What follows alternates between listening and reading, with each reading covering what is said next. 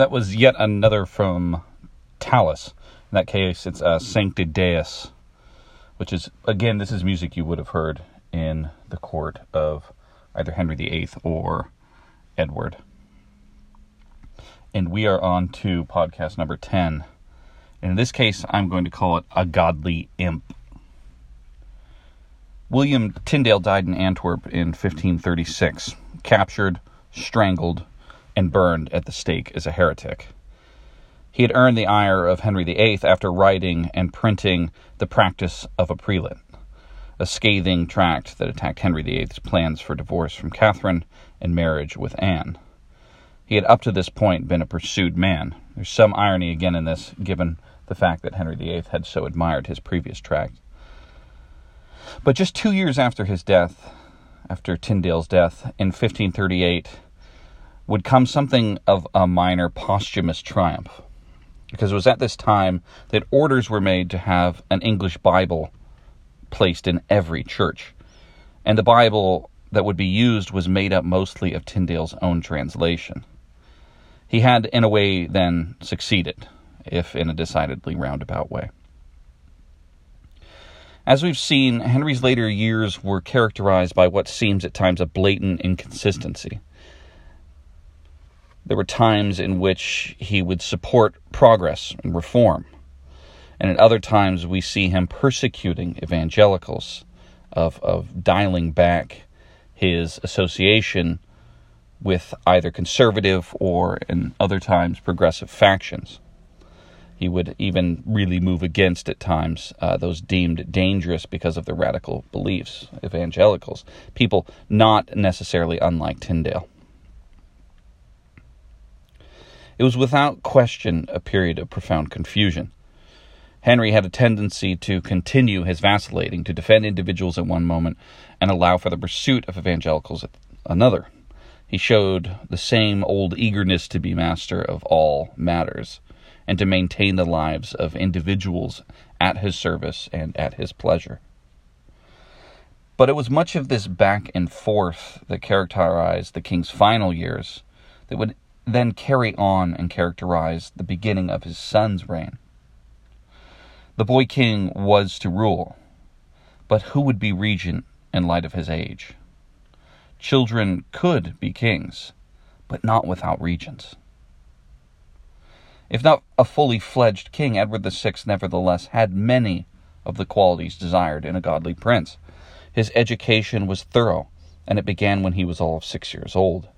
His tutors, Richard Coxe, John Cheke, Roger Ascham, and Jean Bellin, did their jobs very well. Edward knew the languages of scholarship, reading in Latin and taking his notes down in Greek, and he apparently spoke French, Spanish, and Italian. He attended sermons and took notes and read often. His first venture into writing, which may have been influenced by Archbishop Cranmer, saw him produce a treatise, The Pope's Supremacy Confuted, in which he argued that the Pope was in fact the Antichrist. This came from him at the ripe old age of 12. I'm not sure what you were doing at 12, but I can tell you I was scouring books about reptiles and amphibians and not attacking the legitimacy of popes. Ed also knew his land. He studied philosophy and history and geometry and semantics. He was, by these standards, an ideal humanist prince with his own collection of maps and globes. He read the Bible tirelessly and saw his job to be that of an ideal Christian prince, and not least an evangelical prince, godly and accountable to Christ for his rule Plans had been in place to have the young Edward marry the Princess of Scotland, Mary, who would be Queen of Scots. When the treaty collapsed, war with Scotland followed. This consumed Henry's later years and Edward's time on the throne as well. Edward's regency was to fall to one of two brothers, Thomas or Edward Seymour, brothers to the late Queen Jane Seymour, who had died in childbirth, if you'll recall, and who were thus Edward's uncles. It was soon made apparent that the two brothers had very different ideas about how the protectorate should proceed. Prior to Henry's death, members of the Privy Council had worked out how to rectify the distribution of titles they felt they were owed, and thus Edward Seymour would from here out be the Duke of Somerset. And after some deliberation, a regency council, which had been devised by Henry VIII, concluded that it would be best if there was a sole regent.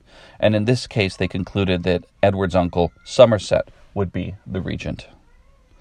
Thomas Seymour, Somerset's younger brother and Edward's other uncle, would slip up terribly in early 1549, finding himself in a position to be tried for treason for planning to kidnap the young king.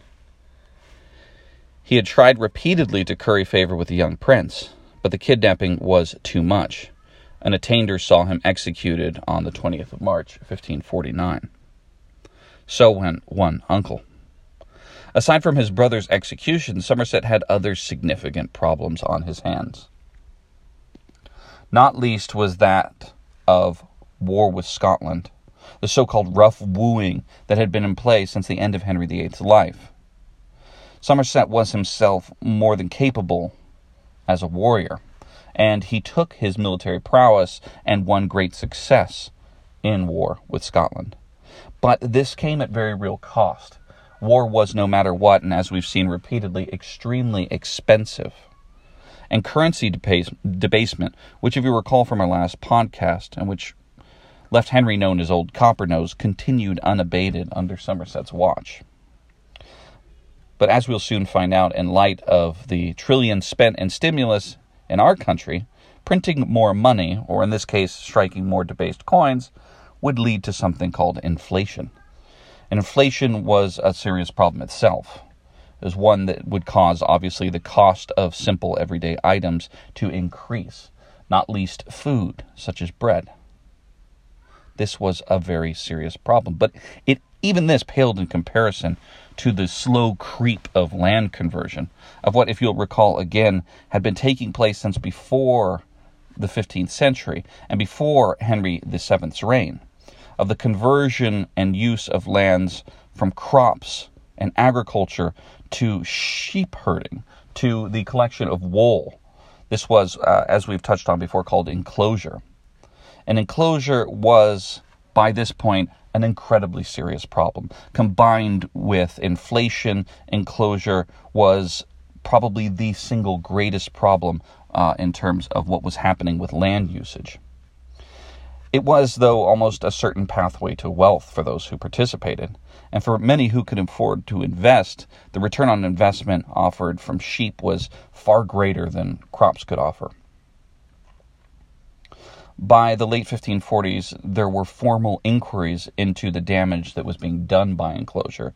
These were inquiries that were coming from the state, coming from, in particular, Somerset, who was concerned about what this inflation meant, not just for the reign of Edward, but also for how it reflected on his regency.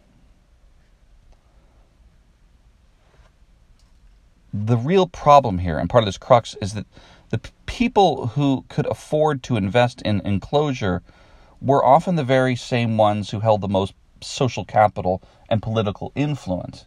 You could see that in many cases, those who could afford to enclose spaces were also the ones who had the political clout that could get them elected to, say, Parliament.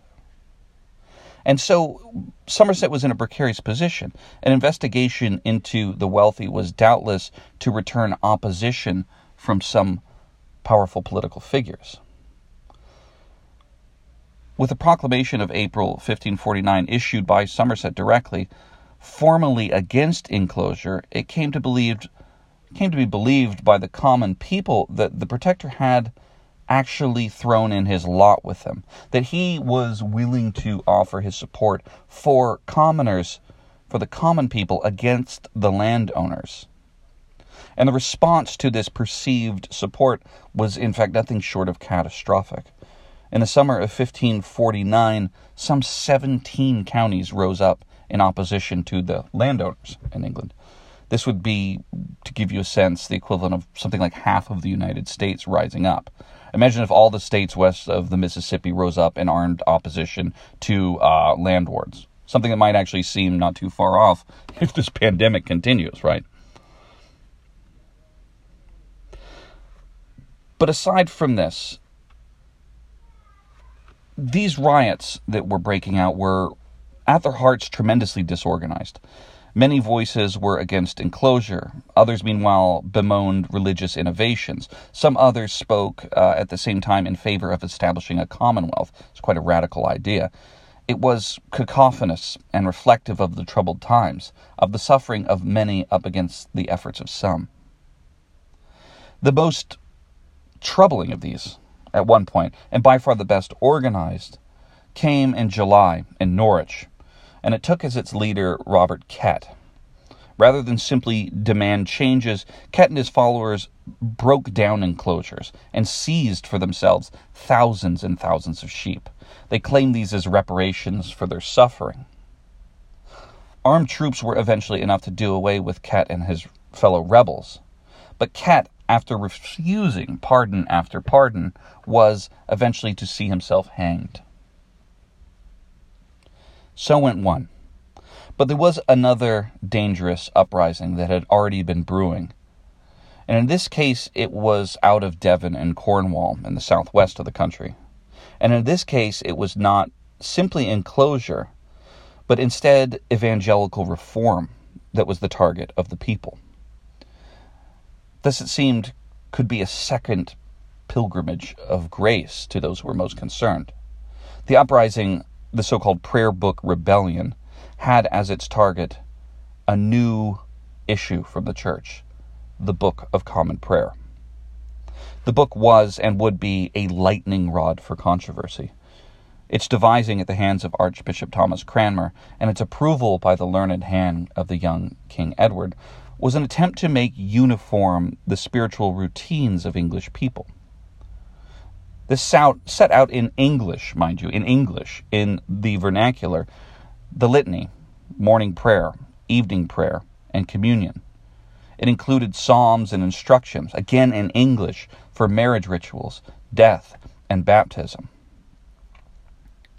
This was perhaps the most radical piece of change with regards to religion to date, and that, insofar as it affected the majority of the people in England. This was not simply an alteration to the structure of the church. This was a complete revamping and defining of how people would practice their religion.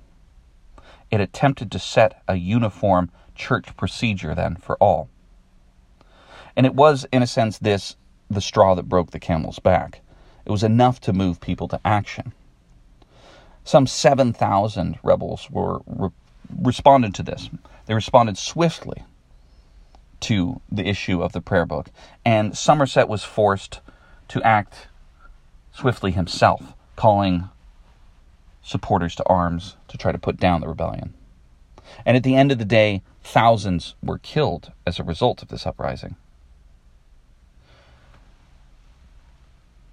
With this, criticism over Somerset's regency also mounted. Kett's Rebellion and what would be called the Prayer Book Rebellion led to outspoken criticism of his leadership. And jostling for control over the young prince led to Somerset's eventual defeat in late 1549, in this case by John Dudley, the Earl of Warwick. A new regent would not change necessarily the step by step progress of attempts to reform a new protector was not enough. In the wake of the imposition of Cranmer's new prayer book, the leading members of the Privy Council doubled down on evangelical reform, matching what had become increasingly clear to be the king's own developed interests in having an evangelical reform pursued of establishing England alongside those reformed nations of the continent. On Christmas Day, for instance, in 1549, it was ordered that Catholic service books should be burned and that the common prayer book should be established in all churches and that it should be illegal to remove the book. It was at this point that Princess Mary sought to flee England, fearing the full attack, fearing any full attack on her faith or Catholicism. She was even caught trying to escape in May 1550 and prevented from taking herself away to a secretly anchored Habsburg ship that was waiting to take her off to the continent. So much for the princess who the young Edward had once called his favorite. And just think how things may have turned out, how different they could have been if she did make it out of Essex and on to the Holy Roman Emperor. Overall, the struggle to control the prince between Warwick and Somerset flared up once again in late 1551, and by January 1552, the problem was decided, with Somerset sent on his way to lose his own head. So, both uncles had lost their heads. Ambiguity in the shape of religion, meanwhile, remained as far as practice went, despite reforming efforts from above. There were plenty of loopholes in the Book of Common Prayer, and these made it so that Catholics might still believe in some cases and practice as they wanted. If rosaries were made illegal to carry, for instance, Mary and her household still nevertheless carried them. And should it seem obvious to some that the bread and wine of communion were no longer actually transubstantiated, many could still believe what they wished.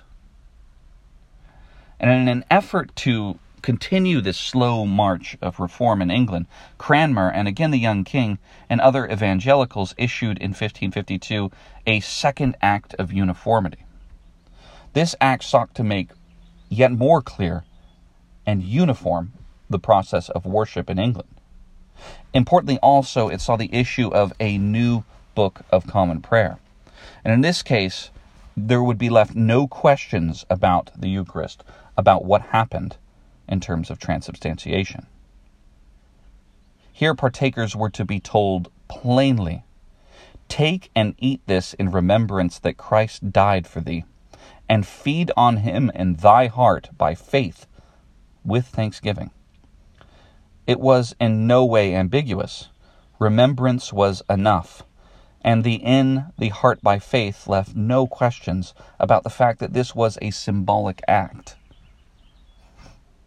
This was to be one in a series of steps, moreover, steps that would see Archbishop Cranmer lock in step with his godson, King Edward VI, moving towards establishing England as another evangelical reformed nation, again, much like those on the continent.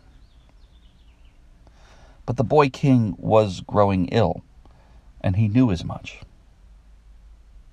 In a last ditch effort to preserve their progress, Edward and Cranmer set out to subvert the succession removing Mary and his sister, her sister Elizabeth, in favor of the daughter of Henry VIII's sister's line.